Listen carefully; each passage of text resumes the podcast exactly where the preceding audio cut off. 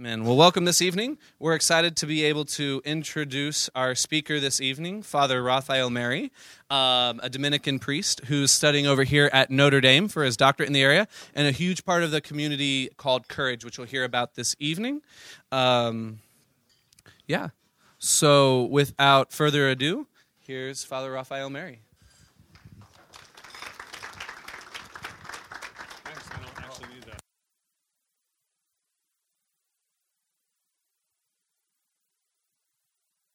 Is the microphone on? I guess it is. Well, hello, everyone. I'm happy to be here. Um, I want to start with a reading from, uh, from the scriptures. This is from the letter of St. Paul to the Romans. I urge you, therefore, brothers, by the mercies of God, to offer your bodies as a living sacrifice, holy and pleasing to God, your spiritual worship. Do not be conformed, do not conform yourselves to this age, but be transformed by the renewal of your mind, that you may discern what is the will of God, what is good and pleasing and perfect.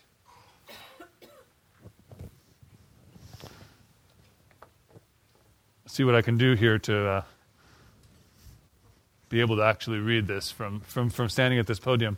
So, my name is Father Raphael Mary. Uh, I'm a priest and a friar of the Dominican order. I'm currently studying for my doctorate over at Notre Dame.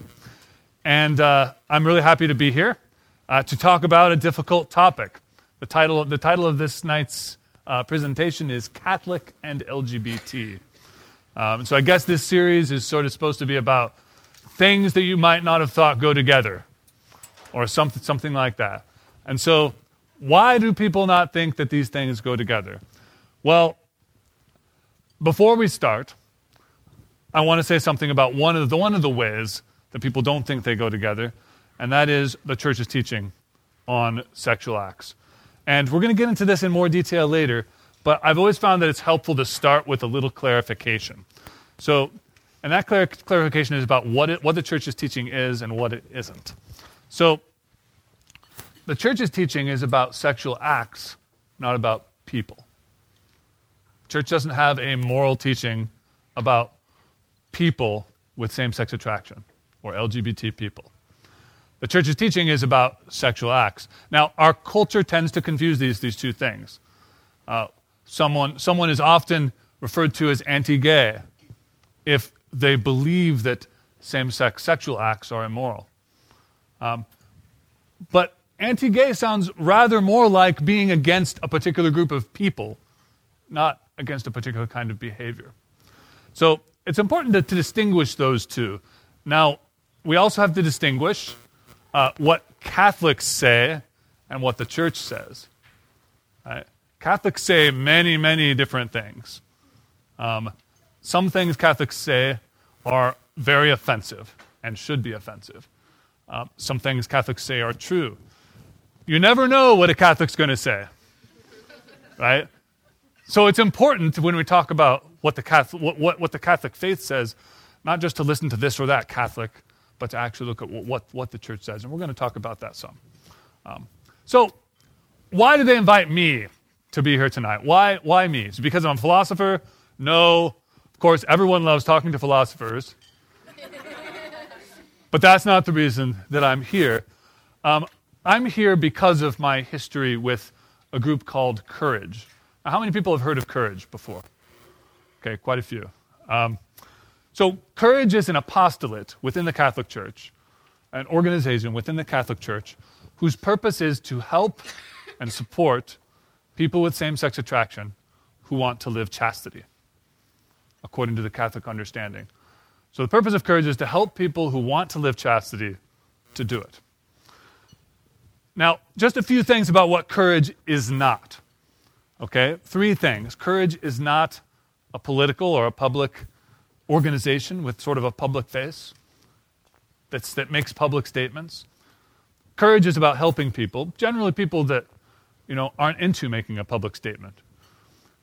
Number two, courage is not about orientation change. Okay, now you see groups that, that, that are trying to, whole, their whole purpose is to change you, whether it's through prayer or through some kind of psychoanalysis.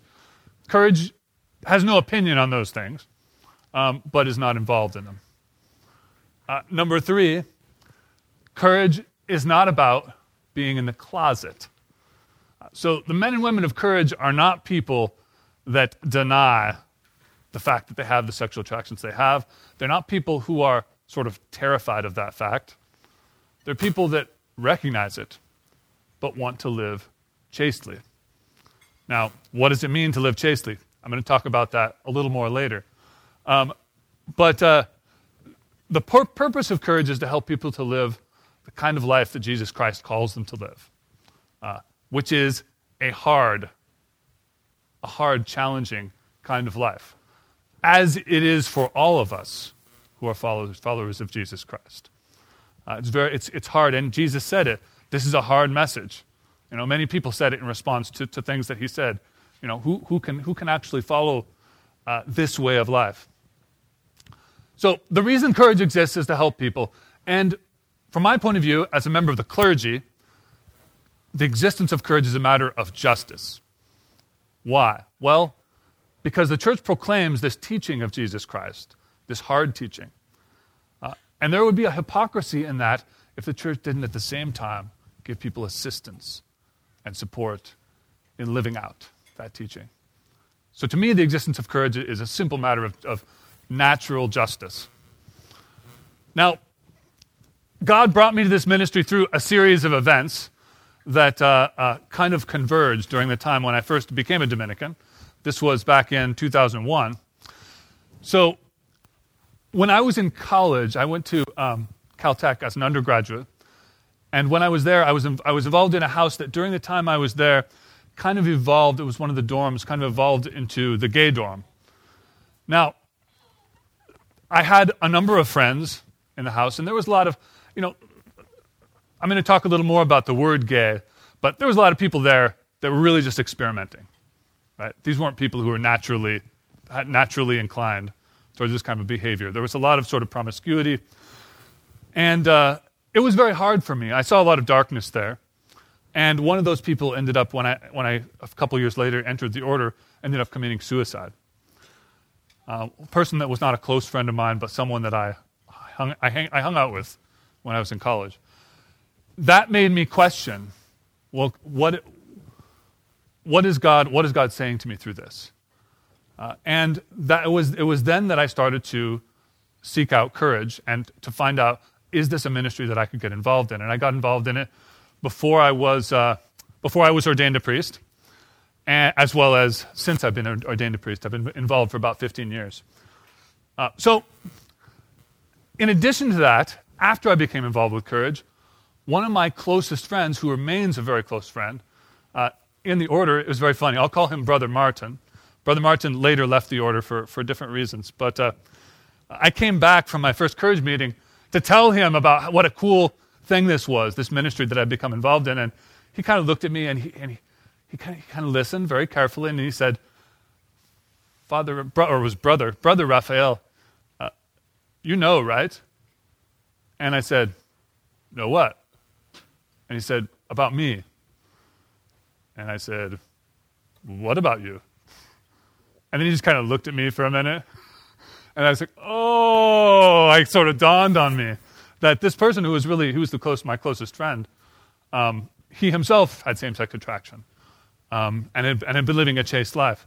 So, and he and I are still close. We just, uh, he lives in a different part of the country, but I just got together with him for dinner when I was out there, um, just a few weeks, just a few months ago. So for me, this was just a kind of sign from God in a way. I took it that way, that God was calling me to this, this, this ministry. Now, I want to say something about language because you may have noticed that I'm using the words same sex attraction or people who experience same sex attraction instead of gay. Now, I do this in part because I think the language is more honest and it's less ambiguous.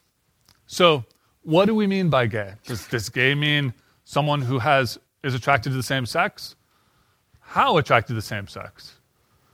Does it mean someone who is uh, behaving sexually with people of the same sex, who is sexually active, or who is open to being sexually active. What does it mean? Well, it's not really clear.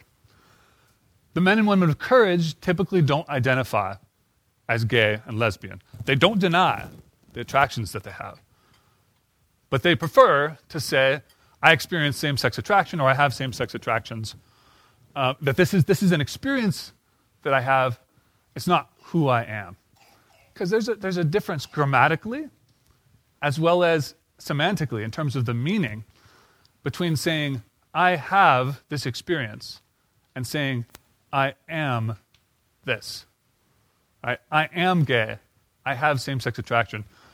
Part of it is, is it's based on the idea of what we call person centered language, okay, which you, you find also with people with disabilities. Now, we used to say handicapped people, right? Or disabled people. The preferred way to speak about this is to say people with disabilities because it puts the person first. It says this is a person just like the rest of us who has a disability or who has this about them. This is a person who experiences same sex attraction. So that's the reason for the language, and that's the language that I'm used to, to using. Um, the, uh, it's, I prefer it myself also because it's not reductionist. It doesn't reduce the person to their sexual attractions uh, or somehow define the person in terms of their sexual attractions. So I want to say a little bit about the experience of people in courage and why people come to courage, why they seek it out. So within the Catholic Church, a person who experiences same sex attraction and wants to live faithful to the teaching of the church uh, is, in a, is in a difficult predicament. They often find themselves uh, being rejected in a way from sort of both ends of the spectrum. So, on the one end, you'll find people who genuinely think that a person with those attractions is unclean. Like, this is something that makes you bad. And this is not the teaching of the church. And in fact, uh, it, it, it, the teaching of the church is, and, and this is really important to say, feelings are never sins. Let me say that again. Feelings are never sins. Whenever I say this, I always have someone say, Well, what kind of feelings are you talking about? I'm talking about all feelings physical feelings, emotional feelings, feelings of attraction, whatever kinds of feelings are not sin. Not only are they not sin, but they're not even the kind of thing that could be a sin. What do I mean by that? Well, so the sky is not red. But the sky is the kind of thing that could be red. Okay? The economy is not the kind of thing that could be red. Okay? So the economy is not red either. But the reason the economy is not red is because it doesn't make any sense to say that the economy is any color, right? Whereas the sky could be red. So feelings are like that. They're not the kind of thing that could be a sin because sin involves the will. And feelings are just something we experience. Right? You don't, you don't choose your feelings. Sometimes we can do things in order to cause feelings in ourselves, but we can't just close our eyes and say, I want to feel sad. Right? Just, we, we can't do it. I want to feel pain. No. We can't make ourselves feel in a particular, particular way. And so a feeling could, would never be the kind of thing that could be a sin. So that has to be clear. Not everyone recognizes that. And there are people I, I hear all the time from men, men, and women in courage that there are people who just because when they find out that, that they have these, these tra- attractions to the same sex, it's like, stay away from me. You know, this is, this is, this is unacceptable. On the other end, people of a more sort of progressive viewpoint, when they find out, will just say, oh, that's fine. Why don't you just go and find a partner? Even priests, I'm sad to say, from time to time will say this to them. And that's a form of rejection to them as well because they know that that's not right, that that's not what God is calling them to. And so they have no place to go a lot of the time. And so courage, courage is a safe place where people can come together and support one another in living a life, a life of chastity and indeed a happy life. It's a place to be accepted unconditionally. So I'm going to take a little break now And uh, we're very fortunate to have a person here tonight who's a member of Courage here uh, in the local chapter. And uh, he volunteered to give a little bit of his testimony. So I'm going to sit down and invite Anthony to come up.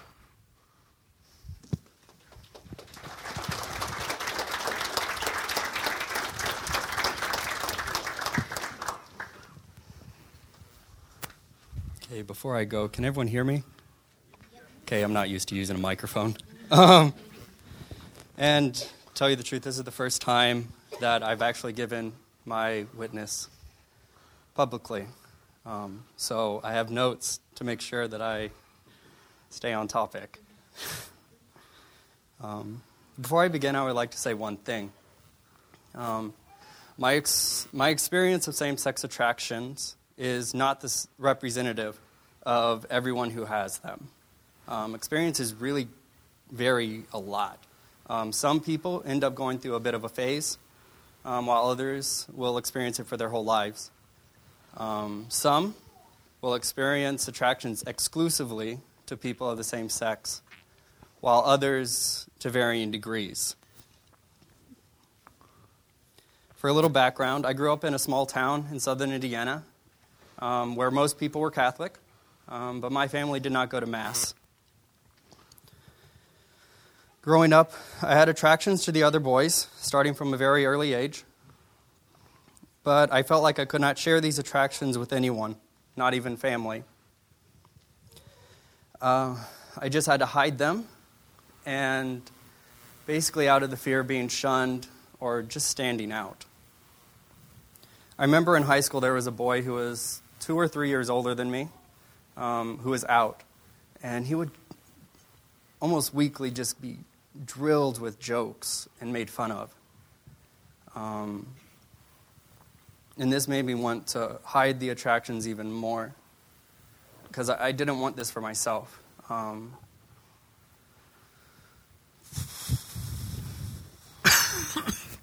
I looked up to him for his courage, um, and at the time I didn't see anything wrong. My friends at the time would actually join in on this, and when they would make fun of him, I would always think they were talking about me, um, especially when they used the word gay as a derogatory statement.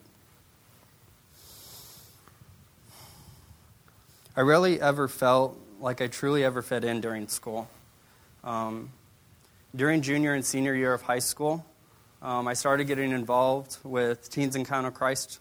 Um, it's like a retreat for teenagers, high schoolers. Um, and the people there really fascinated me. They were like family. And I wanted this for myself. So, because of TEC, when I went off to college at Ball State for my freshman year, I decided to find where the Catholic Church was. When I went to visit, I was welcomed by one of the priests who ended up giving me a tour. Um, and one of the FOCUS missionaries there got some of my contact information. I was welcomed by all of basically all the students at the Newman Center, um, especially one who led a Bible study I started going to. Um, his name was David. You see, anytime I would join the, the other students at the Newman Center and I would walk into the room, he would literally yell out my name.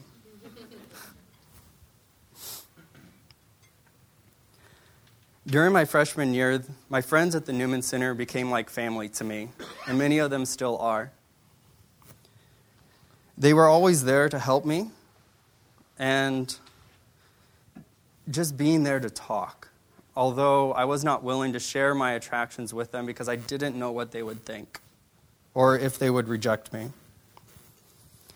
To tell you the truth, I didn't even share these attractions in confession because of my worry of what the priest would say. But through living out the, the faith, these friends started to rub off on me. I came to the conviction that I had to follow Jesus in his church. Though, to tell you the truth, I can't put a point on when or where I made this decision. It was a, a really drawn out process. But the same sex attractions didn't really make that big of a difference to me. Um, because I understood that everyone was called to live a chaste life. Near the end of the semester, David ended up asking me if I wanted to start leading my own Bible study. And with this, he would start mentoring me.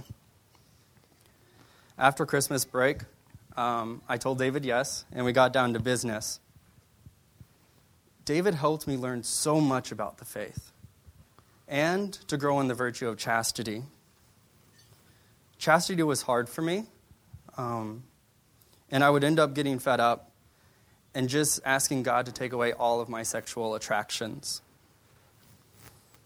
God would end up answering my prayers by uh, giving me the grace to live out a chaste life, especially with the amazing community that I was blessed to be a part of. By living a chaste life, I found the church I found the beauty in the church's teaching and a joy and fulfillment that I did not have before. Over the next year to a year and a half, these friendships grew, and I continued to learn about the faith. When I finally started to share these attractions in confession, the priest didn't treat me any differently. But I was still not willing to share my struggles with anyone outside of confession or someone who was not a priest. The next year, when I lived at the men's missionary house, I started to reach a place where at one point I was just laying on the couch, staring out the window, crying because I felt so alone. Why would God allow me to have these attractions? If I told even my, my, my best friends, I thought they would reject me.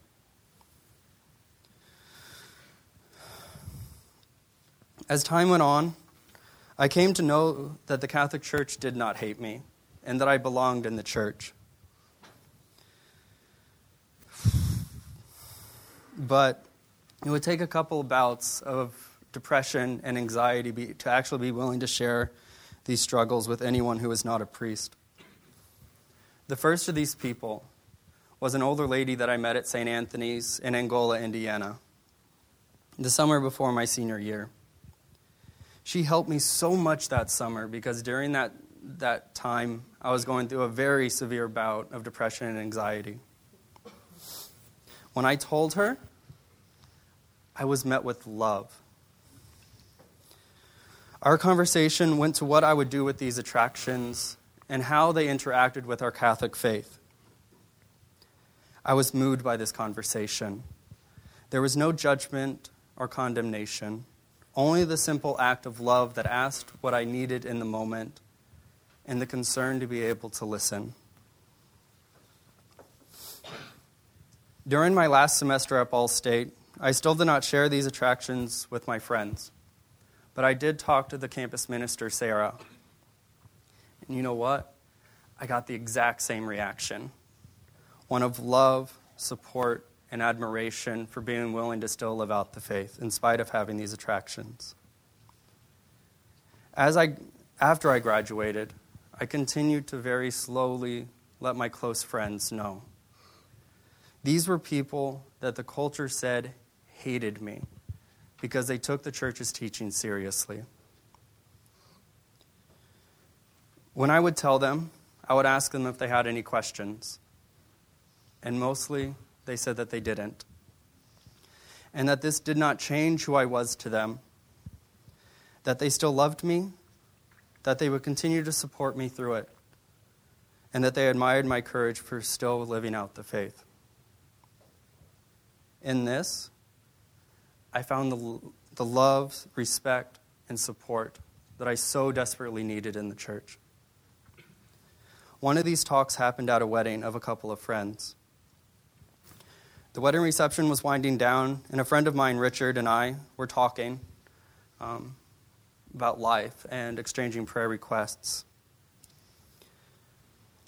I asked him to pray for me because, and I told him that I had same sex attractions. When I was saying this, I looked into his eyes and I only saw one thing compassion. And he only had one question do you need a hug?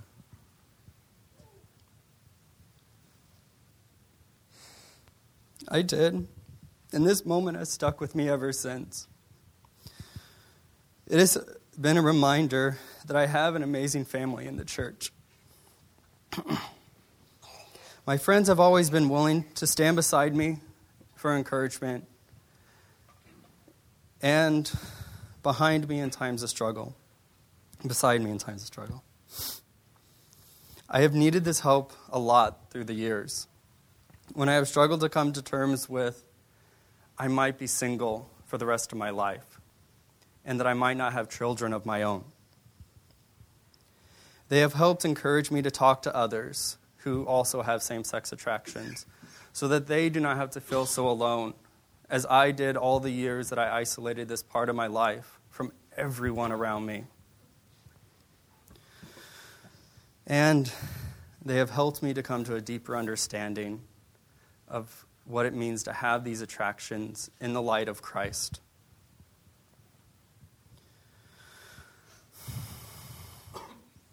They have been, always been with me through it all, through many hours of conversations, especially with those who I have met who also have same sex attractions, because they can understand what I am trying to say even when I don't have the right words to explain it.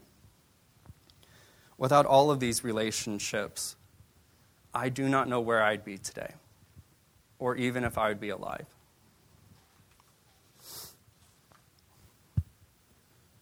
Reflecting on my journey, um, I would just like to give you four things that people have done for me that have helped me the most. One, they watched how they talk about people with same sex attraction and didn't call things gay as a derogatory term. Two, they never abandoned me because of my attractions. Three, they were always willing to listen and show me that they cared. And fourth and lastly, when I was ready, they were always willing to help and challenge me to grow closer to Christ. I would like to leave you with one, of the th- one last thing. One of the things that have s- stuck with me the most and has affected me the most. It was in a talk given by Father Mike Schmitz um, that I watched on YouTube.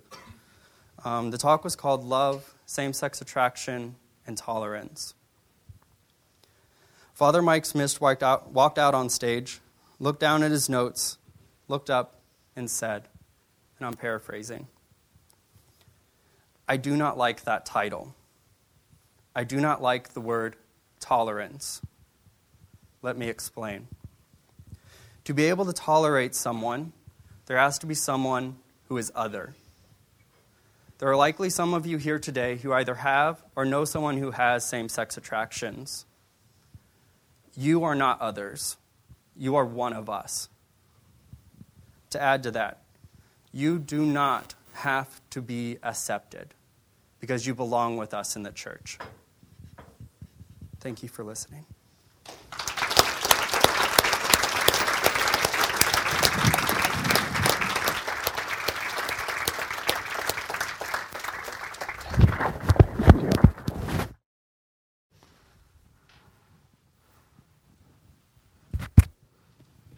Thanks, Anthony. Um, it's kind of a hard act to follow, really. Um, so I just want to I want to emphasize something that he that Anthony said that I've experienced a lot, which is that um, over and over I hear that one of the most hurtful things we can do uh, is to tell jokes about people with same-sex attraction. And the funny thing is, is that despite how accepting our culture is, uh, you know, it's not cool to tell a racist joke in our culture, right? That's gone, thank God. But it's still okay to joke around about same sex attraction. And there's a way in which it's even more damaging than racist jokes because at least when you tell a racist joke, you can often tell if a person of that race is standing right with you. Right? It's the same sex attraction, you can't. And so people live their lives with these jokes and they have to laugh at them right? Because what if they don't? So that's something that's something for all of us to take seriously, um, and it's a way in which our culture needs to change. And in general, I do think our culture still has an attitude of us and them. Uh, even with the acceptance, it's still us and them. And this is part of, I think, uh, the, the LGBT language, how it, it trains our minds to think about uh, there's these kind of people and those kind of people. I want to say, I guess I want to say something a little bit about how we got here, because this whole issue has become so divisive. And in fact, it's been divisive for a long time, uh, roughly 150 years. Now, how did our culture come to obsess about this issue? Well, it's because people with same sex attraction have been marginalized so much throughout history. Well, how did we come to marginalize them? Well, one answer that people give to that question is the Bible. Right? The, Bi- the Bible is what, what has ultimately caused Western culture to marginalize people with same sex attraction. But what does the Bible say about homosexual people? Actually, this is a interactive question. Does anybody have, have something, have some, have, what, what, what does the Bible say about homosexual people? What does it actually say? Anybody want to stick their neck out?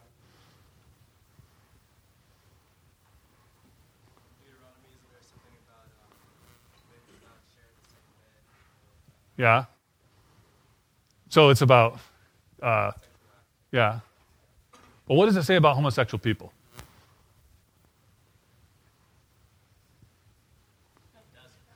Nothing, yeah.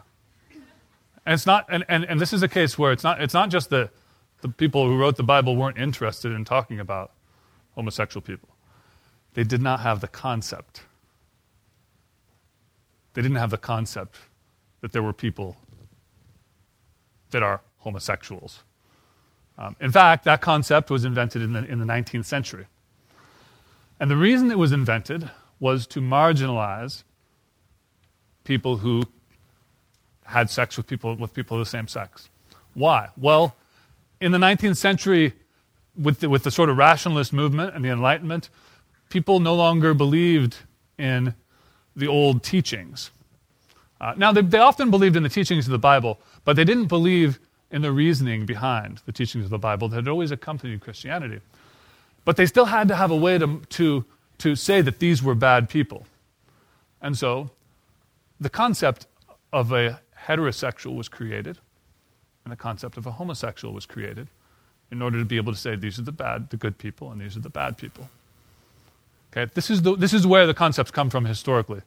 And, you can, you can, this is not controversial information. You, you can, many people in, in the LGBT movement who are educated will, would agree with this. So the Bible wasn't the cause of it. It was a cultural phenomenon. And, and what, what happened after that was just that the gay movement in the 20th century uh, took those categories, didn't challenge them, but flipped them around and said, no, you know, we're good too, right? Which is true. This is the good thing, really, the thing that, that, that even those of us who, who are, are, are Catholic and committed to the church's teaching should acknowledge that this is something good that has come out of the, of the uh, LGBT movement is getting rid of this idea that there are the good people and the bad people. The problem is it's maintained the two people, two kinds of people.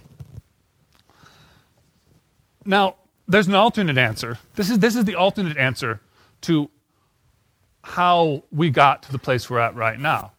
It originated in an attempt to marginalize people with same sex attraction. Uh, and by the way, I just want to mention that, that even the most offensive word, in my opinion, of all these different words we have for people with different sexual attractions is straight. Okay? The straight people, right? This is a remnant of the, the origins of these categories. Straight people and the crooked people. Okay? If you are someone who don't experience same sex attraction, don't call yourself straight. Because what are the implications of that word? Uh, we're, you know, we're better. We're the people who are, who are right, so to speak. The fact is, there is no such thing as heterosexuality or homosexuality. There's just sexuality in all of its different broken forms. The empirical evidence shows that something like 60 to 70% of people experience same sex attraction at some point in their life. There's a variety, as, as Anthony rightly mentioned, there's a variety of different experiences. There are some people who experience one kind of attraction exclusively throughout their life, but there's a lot who experience mixtures and it changes over time. These categories are false. They're created for, for political reasons, uh, not to match the truth. And indeed, people in the LGBT movement, especially these days, now that they've, they've been successful in, in a sense in in gaining acceptance of both people and acts, many people would, know, would, would agree with what I'm saying. Um, that yes, these categories were useful politically, but they don't match the reality of human sexuality, which is far more complicated. So, this is how our culture got to where it is. But there's another way. And in giving a talk like this, especially to young adults, all of you, or many of you, are probably wondering what what's the reasoning behind this teaching? Like, okay, the Catholic Church teaches this, the Bible says these things. Why should we believe it? Well, first of all, the fact that the Bible says it, if you're a Christian, is a good reason to believe it. But there's a way in which it's unsatisfying. Why is it unsatisfying? Well, because it seems like there's lots of reasons not to believe it, especially these days, right? And, it's, and, it, it, and you just have to say, well, is this just a rule that God made? No, it's not. And so I want to say a little bit about that um, now. So, chastity. Chastity is living your sexuality as God intended. Not just that, but also living your sexuality according to what it is. What is human sexuality? living human sexuality according to its nature. So we have this. Uh, so uh, one thing I want to I want to say first of all is that, in fact, it makes total sense that our culture is accepting of same-sex sexual acts, because the culture has already, for a long, long time, been accepting of contraception. And the reality is, ultimately, the one leads to the other if you, if, if you accept contraception as moral, there's not really any good reasoning that can get you to excluding same sex sexual acts, right? So even though there's been a period, so by the way, contraception was illegal in this country until 1920. Every Christian denomination condemned contraception up until 1920, 1930. Just 10 years after it was made legal for you could actually import it. Not you couldn't make it here you can import it. In 1930, the first Christian denomination accepted it as moral within marriage. Within 10 or 15 years, all the others fell into line. Initially, everyone condemned them. This is the Episcopalians that accepted it, uh, the Anglican Church, actually, in England. Um, but within 10 or 15 years, everyone except the Catholic Church capitulated uh, to it. Now, and the Catholic Church is the only, the only Christian church uh, at least in the West, some of the Orthodox also reject contraception. Um, but the only, the only Christian church that still stands strong against it. And pretty much we're seen as like this crazy relic, right? And part of this is because we priests don't preach about it, don't talk about it. Uh, but I want to say a few things about it. So, the church's teaching on sexuality in general, and on these issues in particular, is based on something called natural law reasoning. What is natural law reasoning? Well, it goes something like this If you want something to flourish, if you want it to do well, treat it according to its nature. Treat it according to the kind of thing that it is. So, if you have roses and you want to grow beautiful roses, you pour water on them, you give them sunlight, you prune them, you don't put them in a closet and pour gasoline on them. That kills them. Why?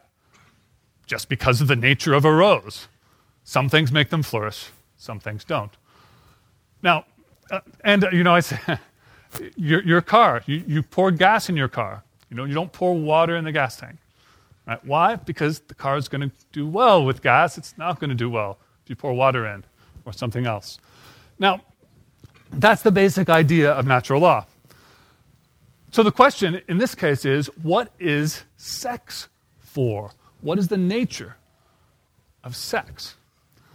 And I want to begin just by making a very simple biological observation.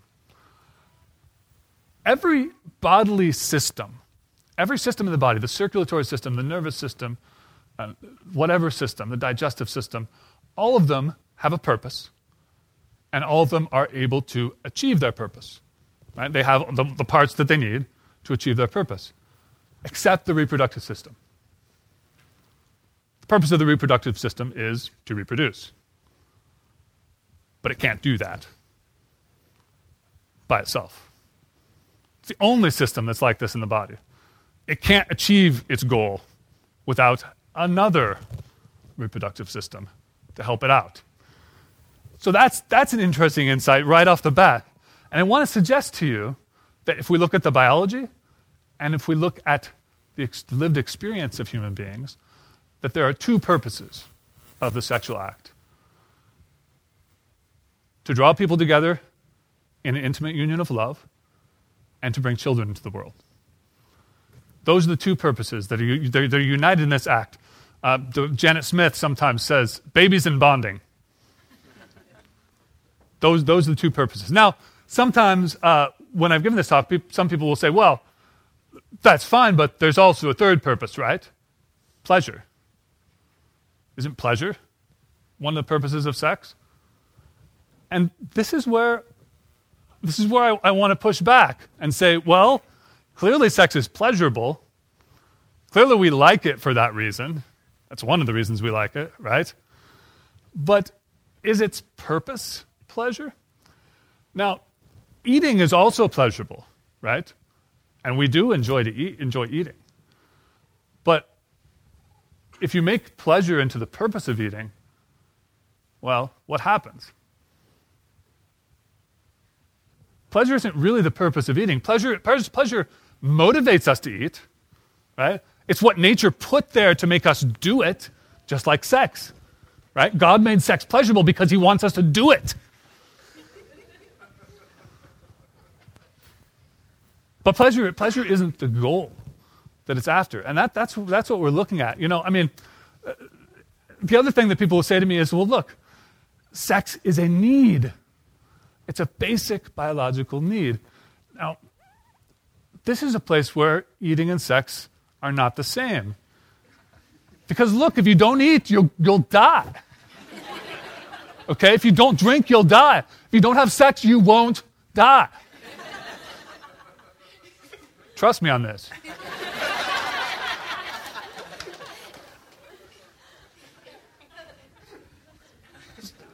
So these two purposes are linked, right? They're, they're, linked together in one act. And if you think about it, that didn't have to be the case. The thing that brings babies into the world and the thing that brings two people together in love doesn't they, they wouldn't have to be the same act that does that.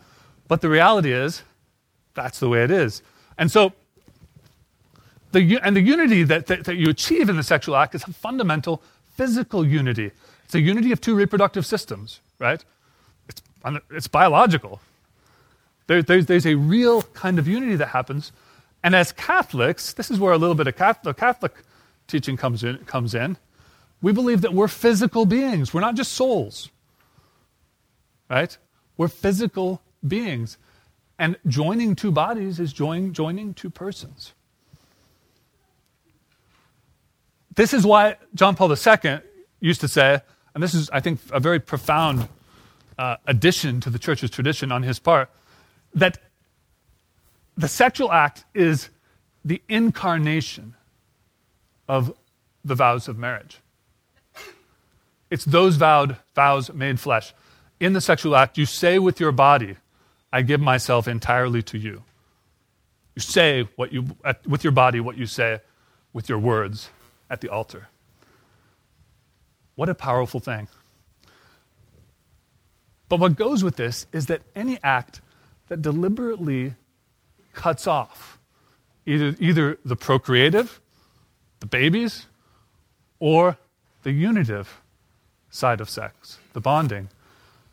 Any act that, any, anything you do to explicitly cut one of those off is wrong. And in particular, with the kinds of things we're talking about here,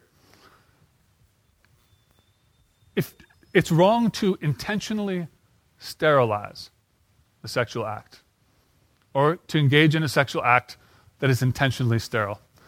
What do I mean by that? Well, there's two ways to do that. One is to take an act of sexual intercourse between a man and a woman, and by, by your action, render it sterile. Contraception, right? Or sterilization. The other is to engage in an act that could never be fertile, an act that's sterile by its very nature. Okay? Now, what kinds of acts are those? Well, it's not too hard to think of what they are, right? Masturbation, oral sex, anal sex, uh, and intercourse with, con- with contraception, intentionally sterilizing it. Notice, there is nothing in this teaching that talks about people of the same sex. It's not a teaching about homosexual people, so to speak. Nor is it even a teaching about the, the genders of the people that are engaged in it. A teaching about the kinds of sexual acts we're talking about. And so the important thing that does not get said enough is that couples who engage in things like oral, like anal sex or oral sex, if it's, if it's not just as a matter of foreplay, right, but is, is an end, this is, this, these are, are morally equivalent to homosexual acts. Okay? The same thing, there's the same thing is wrong with them. You're, you're, it's sterilizing something that was meant to be fertile by its nature. Now, of course, there are some objections that people bring up to this Im- to immediately are what about infertile couples? Of course, I always, it's, it's, I always laugh when I hear that objection because you don't need to talk about infertility. You can just talk about old age, right? I mean, everyone becomes infertile eventually, you know? So, so what, what about this? Well, the answer is you are not sterilizing the sexual act.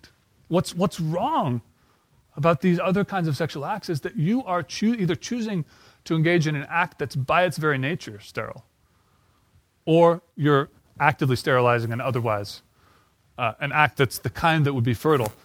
And so this is just a, it's a part of nature that you, that you can't control, that this act that's supposed to be fertile eventually, when you get old enough, becomes, becomes sterile. Now, so again, it's important to realize that it's not that every time you have sex, you have to be trying to have a baby. That's not the church's teaching. In fact, the church, as, as probably most of you know, allows for natural family planning, which is a way of using the infertile periods each month um, to postpone having children. Now, if you have, you need to have a good reason to use it, right? The, the, important thing is that you can. Uh, we're called, we're called to give life, and this is the purpose of marriage. It's one of the one of the two central purposes of marriages. So you don't want to put off having children for selfish reasons you know, just so you can get another BMW in the garage or something like that, right? Uh, but if there are good reasons, the church, the church allows for that. So these two, and, and of course, these two uh, meanings of the sexual act are also meanings of marriage. And this is, this is also why there can't be same sex marriage. It's not, it's not that it's a bad idea, it's not possible for two people of the same sex to be married. And this is this is why the church has opposed it, is because it, it becomes a legal fiction, becomes a, a legal blessing of, of, of, something that actually can't be. Now, you talk about unions, legal unions, or something like that, but when you're calling it marriage, marriage has these two central purposes, uh, and it's, it's simply not possible. But this goes for, for opposite sex couples as well, by the way. So the, the church teaches that, two, uh, that a man and a woman who want to get married but who plan on not having children. In other words, they're going to try not to have children. Um, their marriage is not a bad marriage, it's not a marriage at all. Um, that's it's immediate grounds for, in, for the marriage to be annulled. And when, when the church annuls a marriage, it's saying the marriage never existed. So, Eh, you know, what's true for one is true for the other. Children are an essential part of marriage, and you have to at least intend you have to intend to be open to children in order to, in order to enter into marriage. So, this is the picture that has largely been rejected by our culture.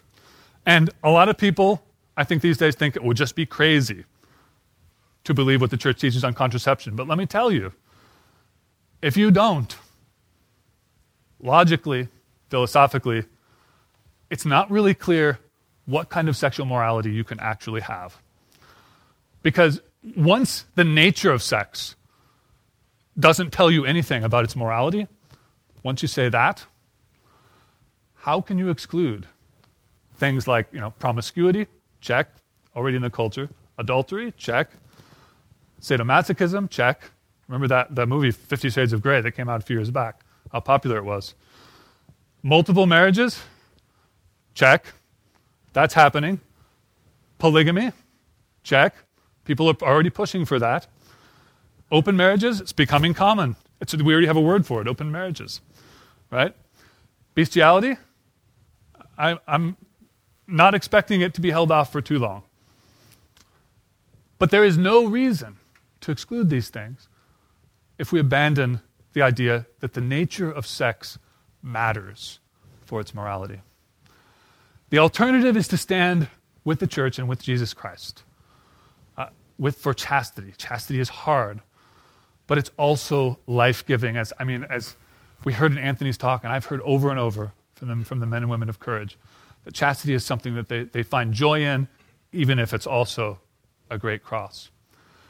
And ultimately, that's what this life is about, right? As Christians, we bear the cross.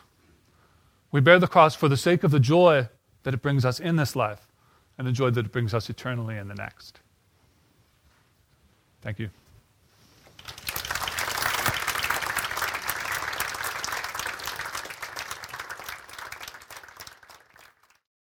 Any questions? Fair game. Thank, thank you both for your uh, your great talk. Um, I've recently read uh, Jim Martin's "Building a Bridge" or "Building Bridges," um, which I believe comes from a uh, talk to New Ways Ministry.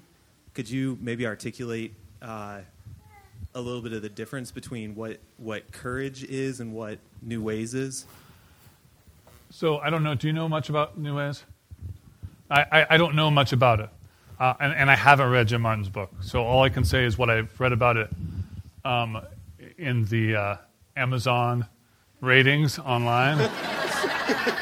Because I was trying to decide if I wanted to read it and decided not to. But, uh, but um, so I can only say that. Um, basically, and you can get a decent idea what's in a book from those, right? Because you see people on, especially an issue like this, people on both sides, you know, saying, you know, he didn't go far enough, he went too far, whatever, you know, uh, whatever sense.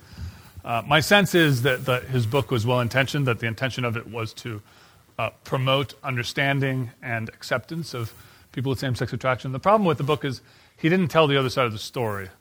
Like he didn't say, he didn't talk about chastity and about the church's teaching. At least many people complain about that. Again, I haven't read the book.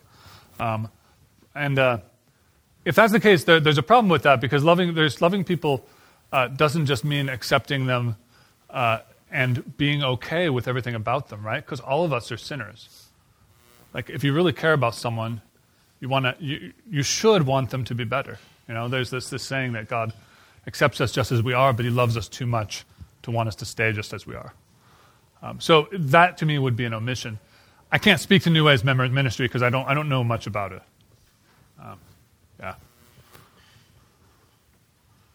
Um, so at our table, we were talking about how there are certain people who, especially the people who feel like they have to hide for a very long time, um, they feel such a weight coming off of them that they're so joyful, and there's even something very different. You can you can sense that they feel happier, they're better for letting it out. So I guess the question is for the people who want to continue with the um, same sexual lifestyle, or they want to give in to same sex attractions, or they're open to them. Um, how do we talk to people? should we even like how would you engage with somebody who's like well i'm happier now i'm better now type person well i mean i have friends that are in that situation i have a, a close friend who we've grown apart in some ways but um, uh, you know she she told me once look i was cutting myself before you know and uh, you know how do you respond to that i don't want her to be cutting herself um, but you know sometimes you have one problem and you find a solution to it that is just a smaller problem. Right? So the question is, is, is, is what is the best solution to the, to the, to the first problem? Um, and but so that's what I'm saying to you here. What I would say to another person is probably nothing. I mean, I didn't say anything to her when she said that. You know, uh, the first thing we have to do is is be friends with people and develop a relationship with them. It's only going to be in the context of a relationship that things that are so as sensitive as this could be discussed. And even then, it's difficult. Um, so this is something that happens only by the grace of God, I think. I mean, uh, people, people, people's hearts have to be open, and it's not my job to make people's hearts open. You know, it's God's job. It's my job to, when I, when I, when I think um, the Lord is calling me to, to, to, to say something in, in charity. But uh, to be honest, um, it's much more important to love than it is to correct, even though correction can be a part of love. Uh, but in these, in, in, these kinds of situations, the, I think uh, uh, you would not want to uh, say something that would, in, that would um, in any way call into doubt that your love for the person. Right? So the love has to be a strong foundation first. This is why, I mean, this is not, it's not like you can do this through street, street evangelism. You know, it doesn't, doesn't usually work that way. Um, yeah, thank you for, for your talk. A few people may have heard, you know, a few days ago, um, this German cardinal, um, Reinhard Marx, made the statement about um, saying that under certain conditions, um, same sex couples should, could receive a blessing from the church. Um, so he made a distinction saying this isn't like marriage. Um, they're not, you know, saying that this certain unions or certain couples should be granted like the sacrament, um, but that something, you know, that they could be blessed in some way. Um, and he made the point of saying that it's you can't make some kind of uh, large blanket statement. It's a very pastoral concern. Um, and so, looking at the last few questions on the, the questionnaire, I was really struck by like how can you um, really respond to people in love in a really particular situation, knowing kind of the theory and like what the church says, but you know how to actually put that into action in a way that's loving. Um, but you know, as you know, uh, preacher, as a, a, pastor, what what ways do you think um, that communities can better receive? Um, show love, um, not just individually but collectively. Yeah, what do I think is the answer to that yeah, question? Yeah. um, so um, you know, I don't know. I, don't, I won't comment on on Cardinal Marx's statement, other than to say I think it's it's it's it's very ambiguous, and uh, that worries me. Um, but uh, in, in terms of the question, I was hoping you guys would help me with this. because I think this is a real issue. It's not just an issue with people with same sex attraction, it's an issue in general for single people. There's all kinds of reasons that people are single into their 50s or whatever, right? In, in, the, in our parishes. And a heck of a lot of the stuff in our parishes is about families, right? Rightly so. There's a lot of families, but you know, there's people also who are single for whatever reason. And how do we accept and welcome them? I mean, I think there needs to be some strategizing on practical ways to do that uh, within parishes. Um, so, I, I, guess that's that's the first thing I would say, and I would love I would love ideas from people.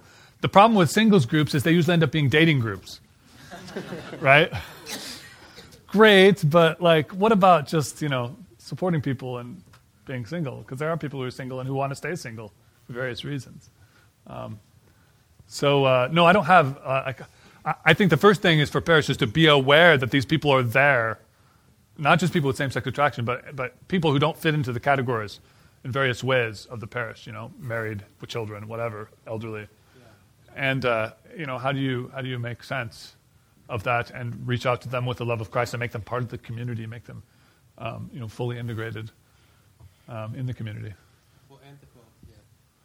well, Anthony you kind of um, you gave a few tips at the end of your, if you, yeah, a few suggestions at the end of your talk. Are there anything, other things that you've experienced that you didn't include in what you were, uh, that you think we should hear, or you, ideas that you have? One of the things that I would say um, would be don't lie. Don't tell someone that it's okay.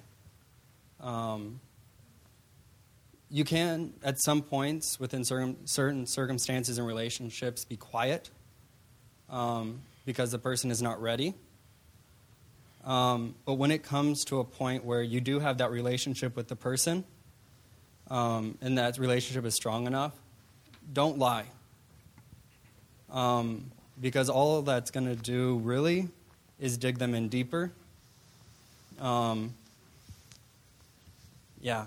And then, other than that, as Father Raphael said, just love them as a person.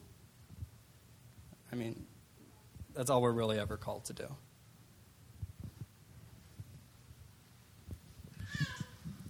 Well, thank you both. Um, Um, Anthony, I just want to thank you in particular for sharing your story, and I think um, there there are still a lot of people who maybe haven't heard a firsthand experience um, from someone who um, struggles with same sex attraction, and I think it's really important um, for there to be yeah a place where people can can learn and create an environment where that we all want, where people are loved and treated well. So thank you. Um, I have a question for you, um, Father Raphael, about contraception. Um, and so I do, I, I appreciated what you say, you said about if you reject the church's um, teaching on contraception, then where do you draw the line on sexual morality? So I get that, and I see the value. Um, I'm where I am still kind of questioning and trying to understand um, even what the church is teaching um, on contraception with regards to women's health and and just not even just women's health for situations like HIV and if um, is it contracept contraception itself or the intent of contraceiving that is really the evil? And if you're using contraception because you want to have a unitive relationship with your spouse but you will die if you get pregnant is that is that okay? Or what about you're trying to prevent um, infection. Um, so there's all these p- p- and, and, pretty common um, reasons to, to, that couples might choose um, to, to use contracep- contraception. Um, so I'm just wondering if if if that is. It, yeah, what you think about that since since you since you brought up the topic. Yeah, yeah, Thank absolutely. Great, great questions. Great questions. Um, so there's a few different issues in there. Um, one of them is there, there, are some medical uses for the contraception contraceptive pills. Now, interestingly, um, contraceptive contraceptives have, have been uh, prescribed medically by gynecologists a lot for a lot of different things, and they're finding that I mean, there's a ton of side effects of them, and a lot of there's a lot of other ways to take care of it because they, they screw up a woman's hormones um, in ways that uh, you know there are some people saying that absolutely it's never never needed, um, but whether that's the case or not, Suppose it is needed. Um, if you're taking a, contra- a pill that well, was intended for contraception, but you're not taking it as a contraceptive, uh, assuming that you have a good, a real, a legitimate medical reason to take it, uh, that's, that's not, well, so we have something called the principle of double effect. Okay, the principle of double effect is the idea that it's possible to do something that you know will have a bad side effect, but you're not doing it intending the bad side effect. You're doing it for a greater good that, in some sense, outweighs that side effect. And in, the case of the principle of double effect, depending upon, there, there's, you have to look at what's going on here. But in this case, all you're doing is taking a pill for medical reasons, and it has the side effect that you don't want that is going to present, prevent pregnancy. That can be fine. That can be fine. Now, it, be, it, becomes, it becomes difficult when, uh, so in the case of the person you're talking about who actually there's some medical issue where if they get pregnant, it will be a, a danger to their health. Uh, that's a case that where the, the intention of using the contraception would actually be contraceptive intention, right, to avoid getting pregnant. And in that case, the, the, the, the hard message would be you need to choose between sex and, and uh, uh, you know, I mean, you can either abstain from sex or you can take, take this, this risk it depends on, on the, the, the, the, severity of the risk, right? Uh, what you would choose. But I, I don't see a way of, of reconciling. I think that's just a case. And there are cases like this, right? Where the right thing to do is really hard, it's really tough. And this is something that I think we as Catholics have to, we have to hold on to this because it's the message of the martyrs. Right? The message of the martyrs is sometimes the right thing to do is really hard and it's going to cost you a lot. Right? The, thing, the thing about the martyrs to note is that, you know, the martyrs are heroes, but they're not heroes because they went over and above what morality required of them, right? They're heroes because they chose the good in spite of the cost. Right? They chose to do what was right in spite of the cost. So I think that, that, that my, my thought on this would be that, that, that this would be one of those cases. Um, and that's hard. So, uh, just to follow up, um, for in the in the instances of like prevention of HIV, would you say like yeah. be a martyr, just be exposed to HIV, versus if you're Well, I mean- versus Yeah, or or just or, or, or abstain, right? That's the other choice. So so yeah, it's. I mean, I I don't now. To to be to be perfectly fair, I haven't looked into these cases and the details of them, so and that would matter. But um, off the top of my head, I would tend to say that, that we should be open to the fact that there are cases where one is faced with that choice. There could be cases. Yeah, thank you. yeah. Sorry. Um, since you said that you were you're curious, sort of um, what we had to say about how parishes could do more outreach Please, to people. please. Yes. Um, one thing that was said at our table was just that. Um, but so I'm on the planning committee for Theology on Tap, and I had not heard of courage until really we were planning for this talk. And so I think that one of the main things that, that parishes could do, or um, other people who might have um, abilities within parishes, even young adults themselves, would be to just spread awareness that, that there is a ministry, that there is an outreach, that there um, are hearing more priests talk about it. I'm sure that it's in like a bulletin once in a while, but I think that um, what would help me be able to to to serve brothers and sisters with same-sex attraction or to um, feel more comfortable talking about church teaching on it would just be more awareness of, of a ministry like courage Absolutely, I think I think that's that's that's right.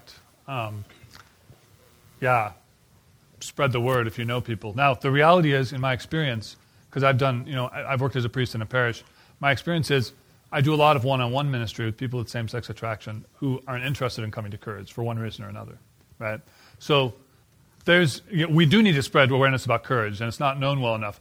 But I think we also need to recognize that it's not for everyone and that there, there, that there need to be other ways for us to welcome people. Um, but absolutely, yeah, yeah, absolutely. Uh, so Nikki, a little while ago, had um, a question that uh, um, you also brought up later, Anthony, in response to Brandon's question, in terms of um, how do we how do we respond in love to people that uh, we do have strong relationships with, people who um, are seriously considering uh, getting into a same sex relationship or who are already in same sex relationships?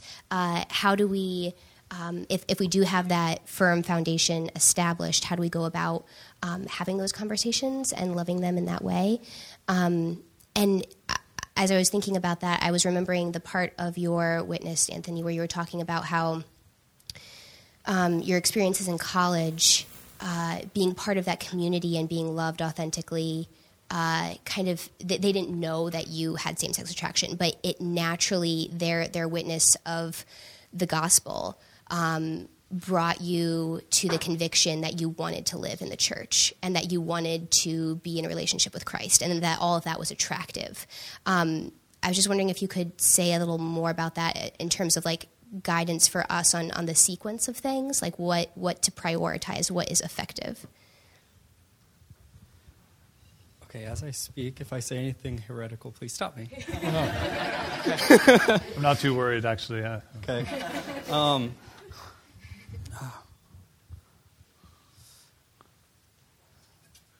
okay, so to reiterate, love is first and last. Um, but within love, we cannot deny truth. Um, so once those relationships are there, um, there may come a point where we have to be willing to say, I do not agree with your choice of life, but that's not going to change how I interact with you. If you need someone to talk to, I am going to be there. If you need someone to give you a ride, I am going to be there. If basically anything, any way you can show them love, any way you can celebrate with their successes, or be compassionate with them in their suffering. Um, basically, any way, do what you can to love them. Um,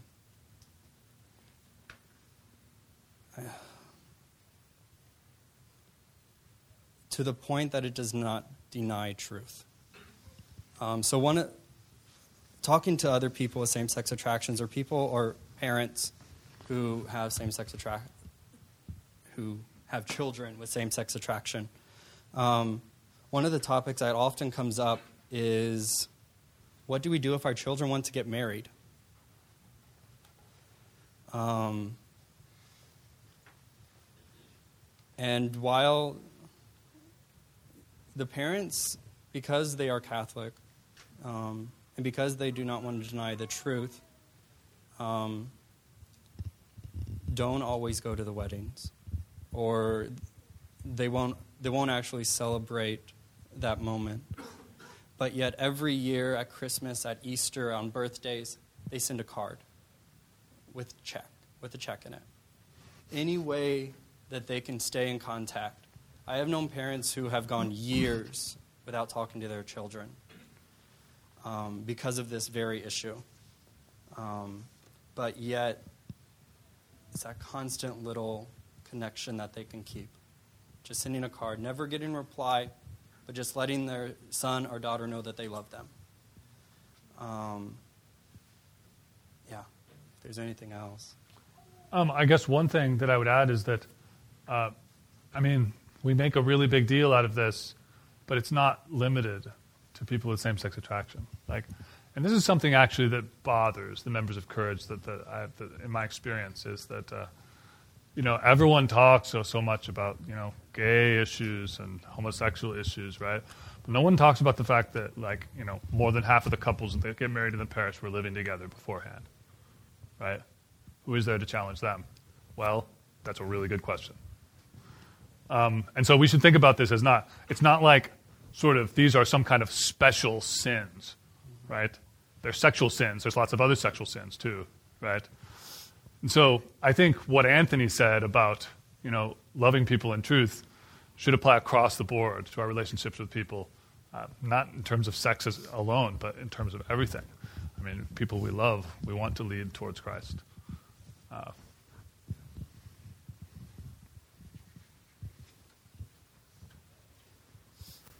Final question.